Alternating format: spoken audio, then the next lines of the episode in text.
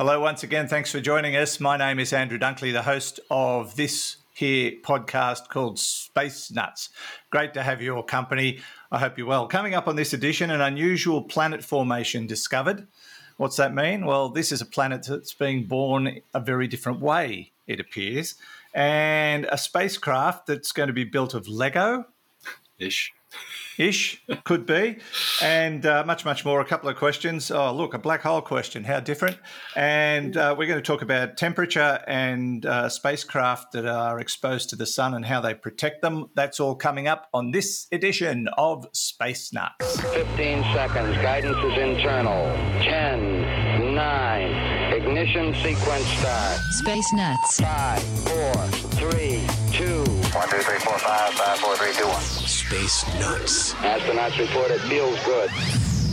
It's so good to have your company. Thanks for joining us on episode 299. We are one short of 300, but apparently we're all away next week, so we're not going to do it. And joining me, as always, to talk astronomy and space science is Professor Fred Watson, astronomer at large. Hello, Fred.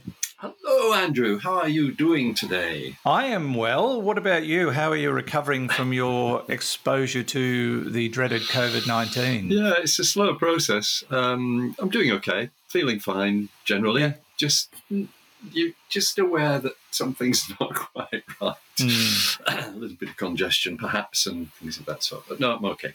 Everyone I've spoken to who's had it has reported some kind of different after effect. Mm-hmm. I've spoken to people who've just had a little bit of, baby brain, if I can call it that. They're just they can't stay focused. Energy, loss of energy is a big one. Persistent cough, just a little bit of heavy breathing type of stuff. None of that, nasty stuff on the phone, but a little bit of trouble with normal breathing, that kind of thing. Everyone's got a different story, which I find fascinating but disturbing all at the same time. Okay, Fred, I'm glad you're on the mend. That's the good news. I think so, yes.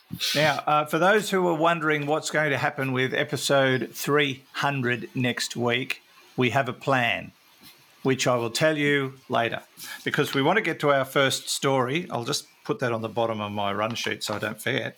But an unusual planet formation has been discovered. Was this the one I heard about that was through Hubble? Yes, it's a Hubble discovery. Okay. As these things often are. And it's one of these stories that doesn't exactly upend what we know already, but it certainly... It certainly casts a new light on the way we think things work in space.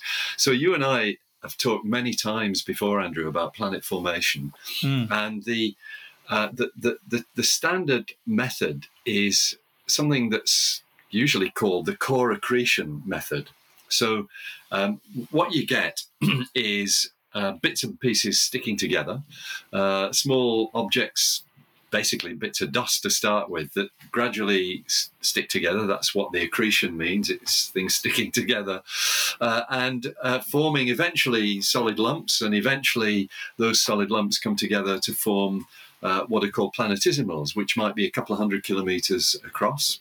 And then they, too, stick together to form protoplanets, which might be, the size of Mars or the size of the Moon or something like that, which eventually collapse to form the core of planets. And I think in this specific case, Andrew, we're talking about gas giants, the likes of Jupiter, the big planets, how they're formed.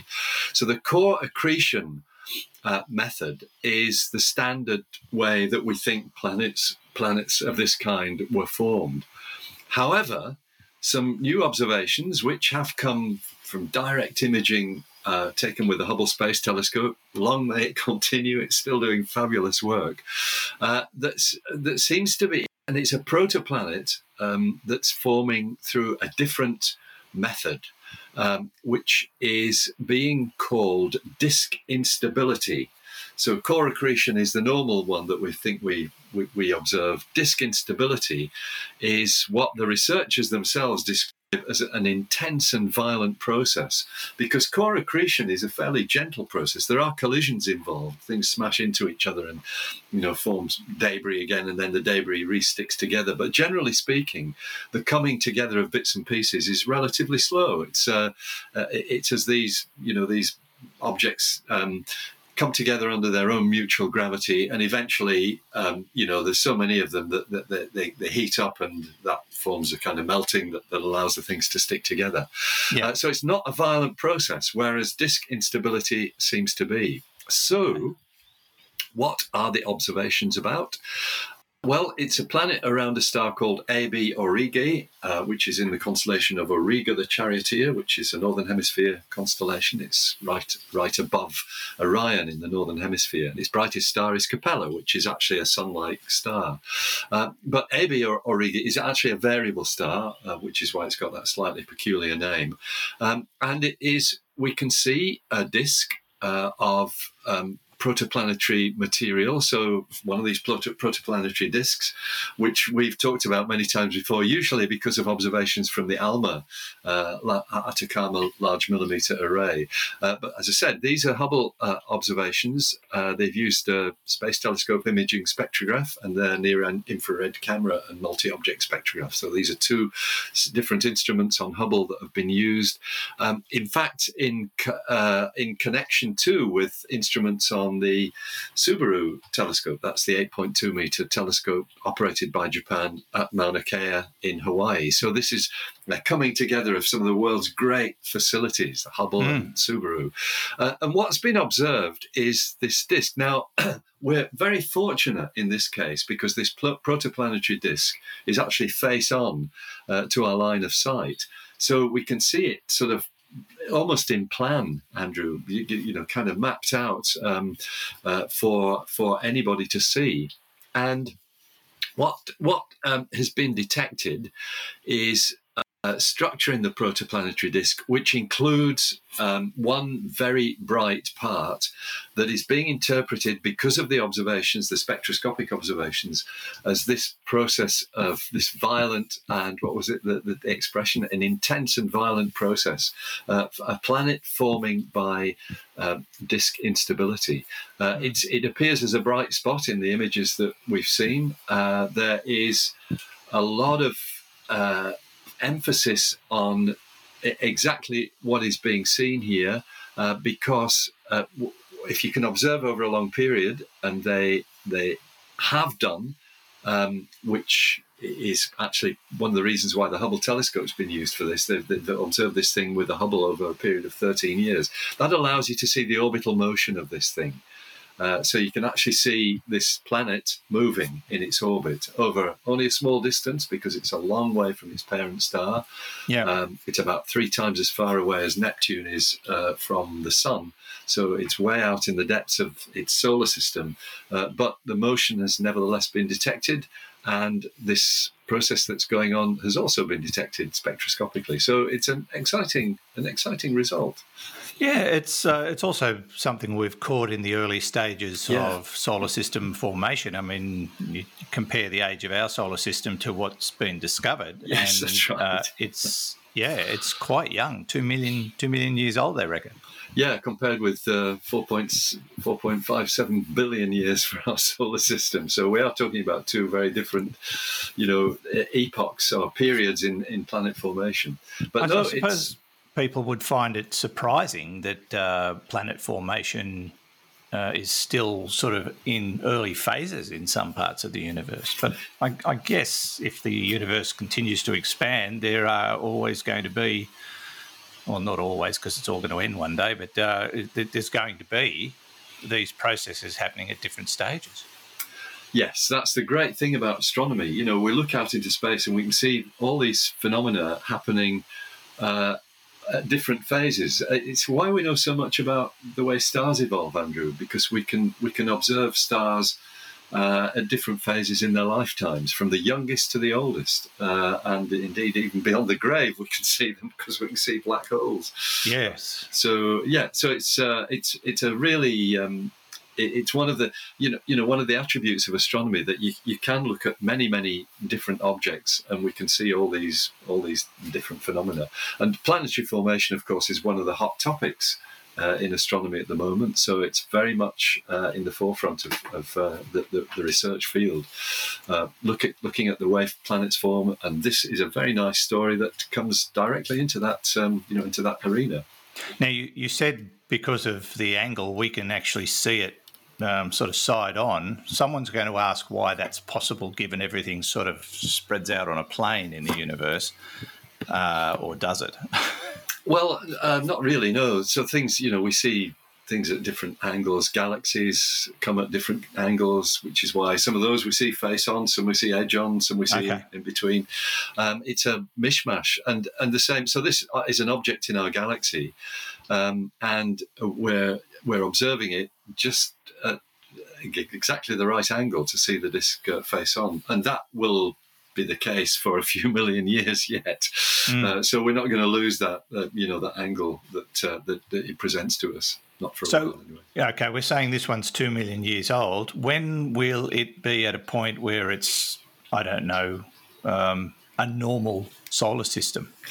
That's a great question, and it's, once again, that's the subject of debate. How long does planet formation take? And the current thinking is that it's a pretty rapid process, that the planets, if you look at our own solar system, for example, as I said, 4.57 billion years old, but we think that the planets as we know them today would have been formed within the first 100 or 200 million years of that time. That it's a really early, a really rapid process at the start of a solar system's life.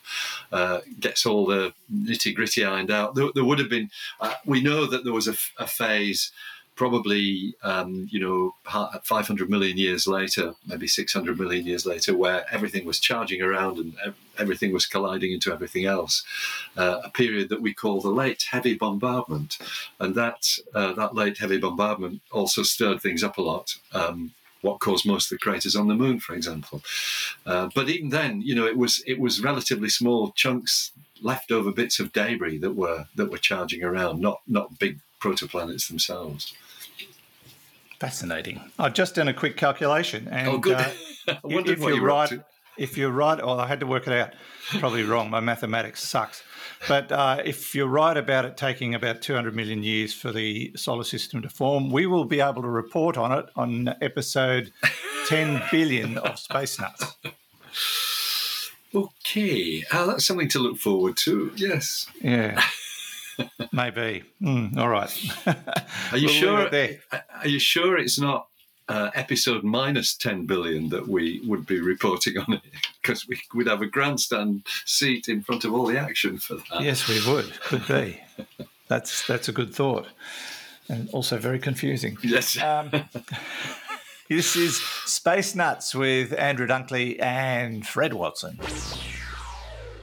Let's just take a quick break now to tell you about our sponsor, NordVPN. Now, I've been using them for quite a while now, and I am impressed. And I'm not just talking about their service. I'm really impressed with their reliability and their speed. There are times when connecting to NordVPN is actually faster than my regular connection. I don't know how that works, but it does. Of course, there are great benefits to having a VPN service, and these days you really do want the best in the business, and you want to be safe from hackers, especially when you're using public Wi-Fi services, like when you're at the airport or the railway station or in a public place. Anyone can hack you there, and those are very common stalking areas for hackers. NordVPN can be used on up to 6 devices, so you can get it on your cell phone, or mobile phone as we call it in Australia, tablet, home PC, laptop, even your smart television. Wherever you need protection is where you can use NordVPN. I've got it on all my devices, and I set it to come on automatically, so I'm always secure. Another really big advantage is streaming. Geo-blocking is so common these days, and I've been caught in the past trying to watch a TV show on a US TV service only to get the message that I don't have access to that service because I'm in Australia. Now I can log on to a NordVPN server in the US and the problem is solved. Now, if you'd like to take advantage of NordVPN, We can help because we have a special URL and a special deal because you're a Space Nuts listener. Grab your exclusive NordVPN deal by going to nordvpn.com/spacenuts. Use the code SpaceNuts and you'll get a huge discount off your NordVPN plan, plus one additional month for free, plus a bonus gift. It's completely risk-free with Nord's 30-day money-back guarantee as well. So it's a fabulous deal and it's exclusive to Space Nuts listeners. So I'll tell you about it again. You can get the exclusive NordVPN deal by going to nordvpn.com/spacenuts. Use the code SpaceNuts to get a huge discount off your NordVPN plan, plus 1 month for free, plus a bonus gift. And it's completely risk-free with Nord's 30-day money-back guarantee. Grab the deal today. And now back to the show. 0G and I feel fine. Space Nuts. Now, we have been building up to this for quite some time, and it is now time to tell you what the plan is for our 300th episode, which is coming up next week. Next week, you'll be able to tune in live and listen to Space Nuts and join us person to person, basically, which we have done as an experiment a couple of times, but this is the first official live program for Space Nuts to celebrate 300 episodes. And yeah, it's a milestone that neither of us ever expected to achieve. So it's been amazing, and all because of your support. So thank you very much. But here's the plan for episode 300. There will be bloopers. Somebody asked us for bloopers. We haven't actually got many, but I did find a few, and Fred sent me one that I didn't know existed, so we're going to chuck them in. We will be offering you the opportunities to send us live questions, probably through the Facebook page, so that we can answer them on the fly. We're working on a special guest. The original idea fell through, but we've got another idea, so we may go ahead with that. It's not absolutely necessary, so we will probably just make a decision on that as the week progresses. But we'll just keep it sort of on the back burner. There will be giveaways. Yep, we're going to do some giveaways. There will be a game of skill involved, so you better have your ducks lined up. So and we'll tell you how to win on the day. Now, what time is this happening? That's the most important thing. We're going to give you the time in International Universal Time so that you can convert it to your local time zone. Otherwise, it's just going to get very confusing. So it will be Monday, 11:30 p.m. Universal Time, or 23:30 if you like. So Universal Time, 23:30 on Monday, that is next week, for episode 300 of Space Nuts. So I hope you can join us live. It will be, at this stage, on Facebook, and it will be on the other thing, YouTube. Sorry. Yeah, YouTube. So Facebook and YouTube will be carrying it. We are looking at other platforms at this stage. We're going to post all this on Facebook, of course, but just assume YouTube and Facebook at this point in time. If we add any more, like Instagram, we'll let you know. But Monday, 23:30 hours International Universal Time for episode 300 of Space Nuts, live and in person. Really looking forward to having you join us then. Fred, let's move on to our next story. And this one seems to have a lot of elements to it. But they're looking at building this massive space station. You suggested out of Lego. But not real Lego, probably. No, it's not. But are they also looking at artificial gravity in this experiment? That's right. So that's what this is all about. It's how you can, transfer the idea of a spinning space station into reality to provide simulated gravity for its occupants. And of course, this all goes back decades. I'm sure many of our listeners will remember the rotating space station in 2001: A Space Odyssey, which was right on the money as to how you might do this. And it's an idea that's been studied in great detail. In fact, a few years ago, I had the pleasure of talking to a gentleman. It's actually Linda Spilker's husband. You remember Linda Spilker, who was the mission scientist for project scientist for Cassini? Yes. Her husband actually owns or runs a company that looks at exactly this sort of phenomenon, the idea of providing artificial gravity. And I had some really interesting talks with him about you know, the limits on how well this would work. And it turns out that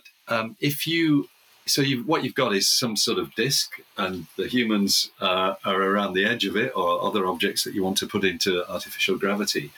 But it turns out that if you spin it at much more than about 3 revs per minute, then everybody gets sick because it's just, you're just like in a washing machine. And so what you have to do is spin it at a slow speed, and the slow speed then dictates that you're talking about something big. You're not talking about a disk that's 20 feet across.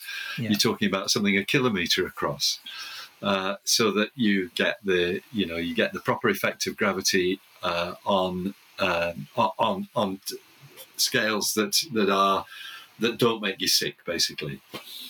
And so what this story is about is, it's really just a progress report, I guess, on projects that are being looked at through the NASA Institute for Advanced Concepts, NIAC, and they basically issue grants to universities and things like that. And 2 of these grants have gone to teams at Carnegie Mellon University and the University of Washington for basically clever ideas about how you can build a kilometre scale space station, which will rotate and have artificial gravity. Yeah.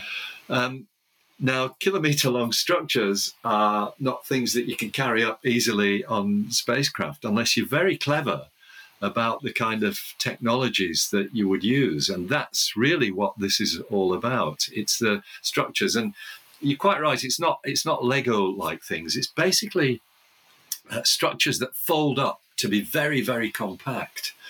Like a Meccano set. Yeah, that sort of thing. That's right. If you, I remember making Meccano bits and pieces that. Me too. Usually, I love that stuff. Yeah, it was great. So that there is a technical term for the kind of thing that we're talking about, which is a high expansion ratio deployable structure, or a HERDS, HERDS, which is quite a nice, acronym for this sort of thing. So what do we mean? I hadn't heard of that. No, I hadn't either.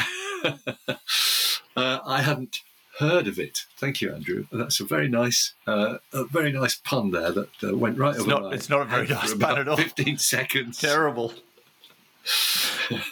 There must be another one in there. There's herds of ideas come this way. Oh, dear.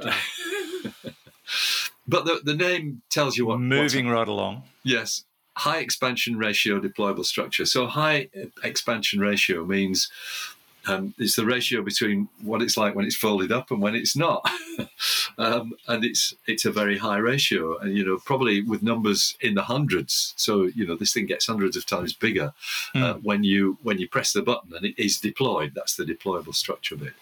And so there's actually a really nice piece which I think was originally on Universe Today. I saw it on SciTech Daily, which has got some videos of some of these structures being used or being deployed, where you basically you press a button or release something and it springs into action.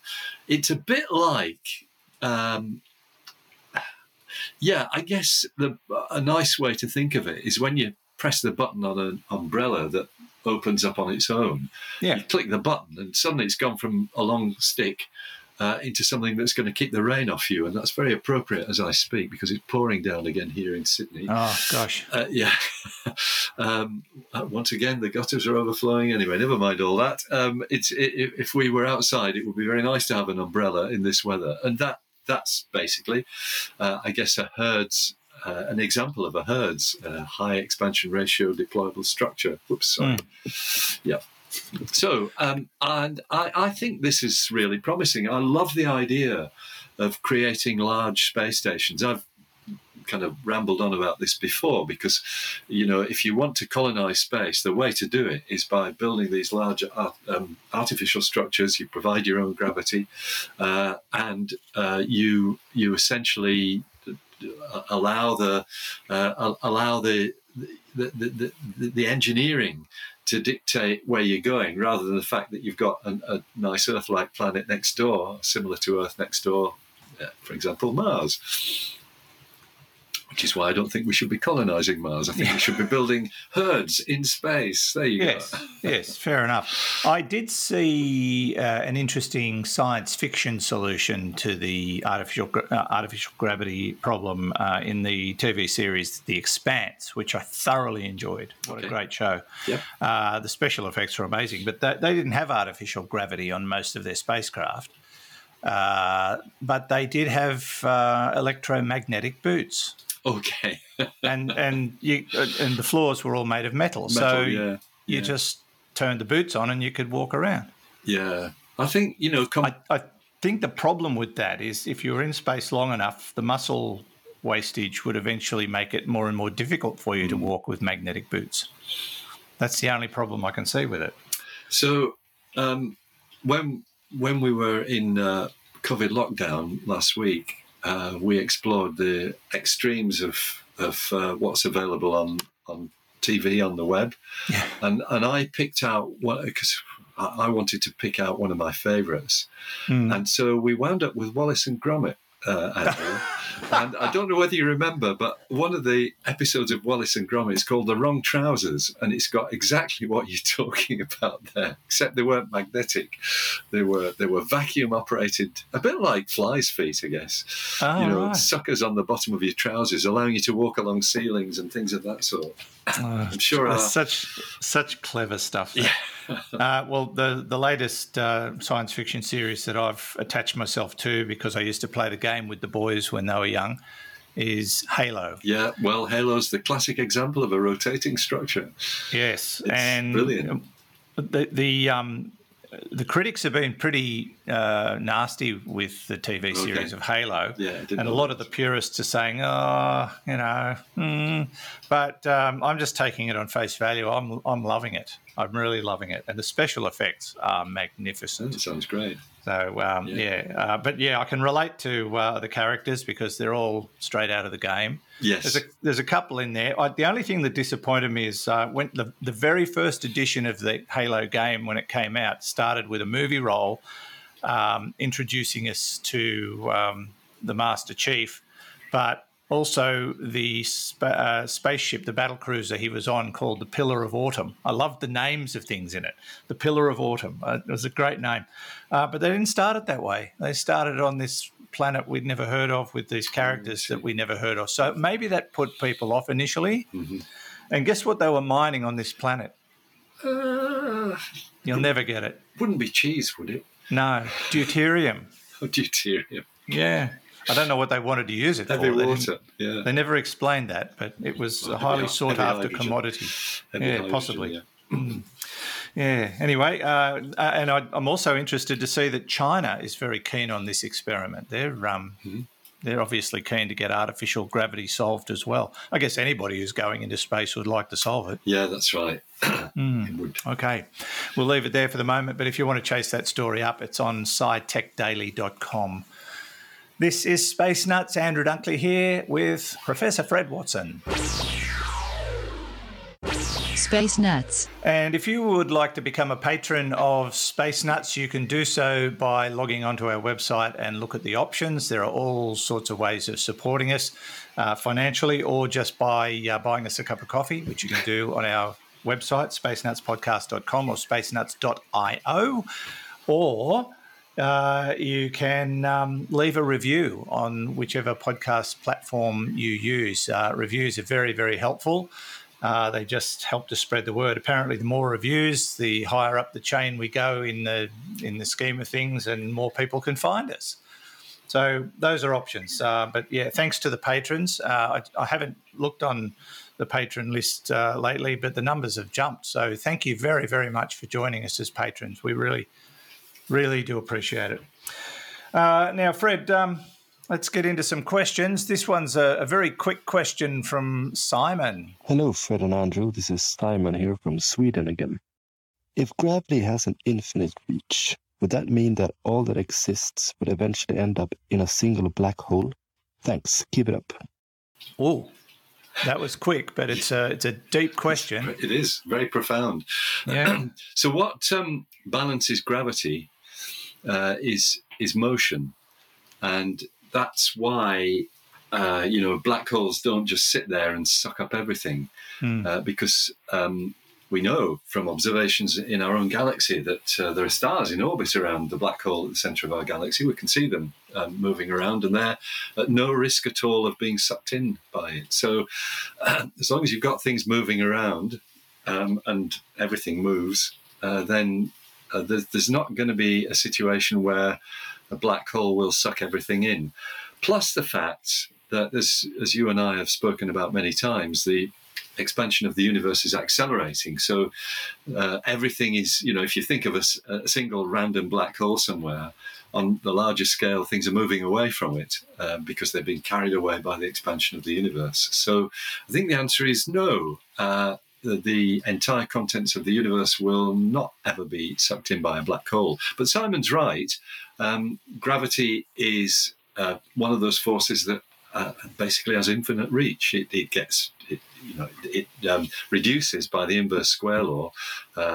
When you go twice as far away, it reduces by a factor of 4. But nevertheless, at some level, it's always there. So, yeah. But it's not ever going to be a situation where it will, the gravity of a single black hole will suck everything into it. Well, I think we've talked about the end of the universe before, and early theories were the Gnab Gib, the big crush, which is the reverse of black hole Big Bang. But the latest, theory is, is that it will just continue to expand, and there could be a big rip, or we'll just move so far away from each other, we'll all just, eventually just be cold, dead rocks in space. That's right. That's going to happen next week, just before we're about to start episode 300. Darn it. That'll solve a lot of problems, huh? The big rip would solve a few, wouldn't it? Yeah, it probably would. Yeah. But if there was a big rip, let's say it happened right now, how quickly would we know about it? So the big rip is when space-time itself gets torn apart. And before that happens, the atoms have been torn apart. So we're already... we're already curtains. But we don't have to worry about that either. We don't have to worry about the big rip, that's right. That's good. That's the good news, yeah. Yes. All right. Thank you, Simon, for your question. Great to hear from you. Let's now get a couple of questions from Ralph. Hello, Top Nuts. This is Ralph in Northern California again. A couple of quick questions. I'm sitting here in the warm California sun. It feels great on my neck and back, and I'm thinking, gosh, when our planet revolves to the other side and I don't get the direct energy from our nearby star, it gets much cooler, of course, and even cold at times up here. And I'm thinking, is that the same when you get above the atmosphere? It's out away from the greenhouse effect. Do you still get a very hot energy effect from direct sunlight? And then when you're behind an object in the shade, does it get cold, like, that super cold of the vacuum of space, etc.? Just curious, because that means we'd probably never find life anywhere else if it didn't have an atmosphere, if that's the case. Second question is related to the recent pictures of the sun. They look so great. It's amazing. How do they protect the spacecraft when they... The craft that's getting so close to the sun, I'm sorry, I can't remember the name at the moment. How do they actually protect that thing from being cooked? Interesting stuff. Thanks, as always. Great show. Aluminium foil. Aluminum foil, sorry. Got to talk American sometimes on this show. No, I don't know. But good questions. That first one about temperature is interesting. Of course, we're on the other side of the planet, and aside from all the dirt from the north falling on top of us as a consequence of that, it's... we're going into the cooler months, so we're having the opposite. We're having little cold snaps and things like that at the moment, and then we sort of rebound into some warmer weather, and then it drops again. So you're having the opposite happen. But the effect of on a hot sunny day walking under a tree and feeling cooler is also something that happens on a planet-wide scale, isn't it, Fred? Yes, that's right. So Ralph. He's hit that nail on the head, really, in that to feel the sun's heat, you've got to have something that feels it. And in the case of the Earth, it's both the atmosphere, which is heated by the sun's radiation, and the surface, which also gets heated by the sun's radiation. But I think Ralph's assessment that to have living organisms, you need an atmosphere. It's probably about right as well, because what the atmosphere does is it regulates the temperature on the surface of the planet. If you think of the moon, which is devoid of an atmosphere or any atmosphere to speak of, it's got something called an exosphere, which is a few atoms per cubic meter, but not enough to make any difference to the heat of that you feel on your there. It's the surface of the moon itself that when it's on the daylight side, it gets very hot. I can't remember the exact numbers, but it's something in the region of 150 degrees Celsius. It might even be a bit higher. Wow, really? On the surface, yeah. And on the night side, it drops to a similar number below zero. It's 130 or 170, something. I can't remember the exact figures, but it's of that order. There's something like a 300 degree Celsius a range of temperatures, and it's because there's no atmosphere there. So on the day side, the sun is warming up the surface with this incessant heat, and the surface temperature goes up. On the night side, all that heat's being radiated out into space because there's nothing to stop it. There's no blanket of air that actually prevents that. And the same's true of spacecraft. If you've got a spacecraft up there, it's got a day side and a night side, and the designers of spacecraft have got to think very carefully about the thermal balance, about how you balance this heat. Heat influx on one side and heat loss by radiation on the other. And so there's a lot of clever engineering goes into those spacecraft to allow that to happen. Yeah, I remember when it was at Skylab, had a bit of a problem, and they had to create a shield. They made some kind of umbrella. Was that Skylab? It might have been, yeah. I think that's right. Going back to those days. Yeah, I remember that. Yeah. I didn't realise the temperatures got so high on the moon. How did the astronauts? Well, cope? They so all the lunar landings were in. I mean, remember the daytime on the moon. They chose temperate zones. Well, yes. So the daytime lasts for 14 days. The sun's above the horizon for 14 days on the moon. And what they did was they landed early in the solar day, so the sun was still relatively low, and not heating the surface up to these incredible levels. And you're right; it depends on where you are. They were in relatively temperate zones, but it was the choosing the early morning moon time, which kept the temperatures controllable. And of course they had heat insulating boots and all the rest of it to stop their feet burning. Yeah, fascinating. So that sort of answers the question about temperature. Yeah. But the sun observing spacecraft, and we were talking about one last week that's actually been grazing the outer atmosphere of the sun. That's right. How does it not get destroyed? What's protecting it? That's right. So I think what Ralph's talking about is the Parker Solar Probe, which was the first spacecraft to fly into the solar corona, the sun's outer atmosphere, and quite low into it as well. Now, I've got the Wikipedia page open in front of me for the Parker Solar Probe. Wiki. Good old Wiki, yeah. The incident solar radiation that it feels when it's nearest to the sun is, here you go, 650 kilowatts per square meter. Now, if you think of, you think of a one kilowatt heater, which we all used to have, and you're a meter away from it, you know what heat comes of that. This is 650 of those per square meter of surface area, which is about 475 times the sun's intensity at Earth orbit. So it is really hammering down onto the spacecraft, but it's fitted with a heat shield. It's hexagonal, it's made of a reinforced carbon-carbon composite, and can withstand temperatures outside of about 1,370 degrees Celsius, or 2,500 degrees Fahrenheit, with a white alumina reflective surface to minimize the absorption. And when you think about it, Andrew, that's not that surprising, because when a spacecraft re-enters into the Earth's atmosphere from orbit, it's got a heat shield that's withstanding similar temperatures to that.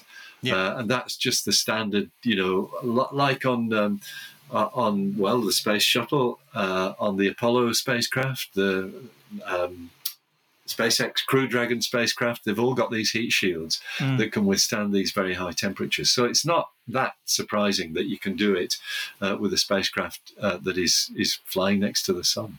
Yeah. Okay. And those tiles, that they used on the space shuttles, you can heat them up and immediately put your hand on them and reveal nothing. Radiate the heat away. They're right. Amazing. Yeah, I've actually held one. My son's got one. He got it from a fellow who used to work for NASA, who sent it to him as a Secret Santa on the Reddit platform. Whoa, that's fantastic. So it came with a warning: do not lick. Apparently, it's got some pretty nasty stuff in it. It probably has, But this was a discarded one. There was something wrong with it, so they couldn't use it in the program. So it just sort of got put on the discard pile. They have a pile of bricks out the back of NASA, all black and white. I don't know. But, it was fascinating. He's still got that at home somewhere, but, and so very light. Yeah. It's like picking up styrofoam. Yeah, quite incredible. Thank you, Ralph. Hope we answered all of your questions. Appreciate that. And if you have any questions for us, don't forget to send them in. You can do that on our website via the Send Us Your Voice Message tab on the right-hand side, or you can click on the AMA tab up the top and send us a text question or a voice message. We are happy either way. Love to hear your voices, though. Don't forget to tell us who you are. And, of course, keep those questions coming in and we'll use them in future episodes. Not so sure we'll be using those recorded questions next week, because it's a live program celebrating our 300th episode. So I hope you can join us next week. We will be taking questions, probably via Facebook. We'll let you know on social media in the lead-up and on the day, but we're going to try and basically take some ad hoc questions via Facebook if you want to send them in to us. I'll be monitoring Facebook from my office, and we'll throw some questions at Fred. I'll screen them as I go. That should be a lot of fun. And plenty of other things happening on the day. We'll be doing some giveaways. We'll be talking about bits and bobs, throwing in some bloopers. We'll have a few choice topics in there as well. Now, a reminder again of where and when to listen. We'll be live streaming on Facebook and YouTube. If there are any more that we can add to that, we will let you know on social media. And it will be at 11:30 p.m. International Universal Time on Monday. That is Monday of next week.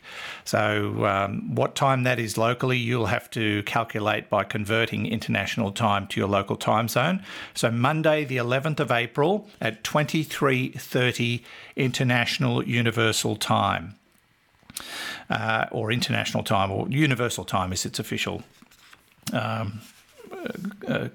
I suppose. So Universal Time, 11:30 p.m. Monday, the 11th. For a live edition, live broadcast, a live podcast, a live stream, whatever you want to call it, on Facebook and YouTube. Looking forward to having you join us then. Fred, as always, thank you so much. 299 down. No, it's hard to believe, isn't it? How did we get here, Andrew? I don't know. Anyway. Lots of patience, blood, sweat and tears and COVID. That's right. And a lot of people who seem to like what we do, which staggers me no end, but it's fabulous. I think it's great. Fabulous. All right. Thanks, Fred. We'll catch you next week and looking forward to number 300. Sounds good. See you then. Fred Watson, astronomer at large, part of the team here at Space Nuts, and, of course, Hugh back in the studio, who does everything that we don't, which is... well, nothing really, but we thank him anyway. Thanks, Hugh. We look forward to your company next week, episode 300 of Space Nuts. Until then, bye-bye. Space Nuts. You've been listening to the Space Nuts podcast. Mission complete, Houston. Available at Apple Podcasts, Google Podcasts, Spotify, iHeartRadio, or your favourite podcast player. You can also stream on demand at Bytes.com. This has been another quality podcast production from Bytes.com.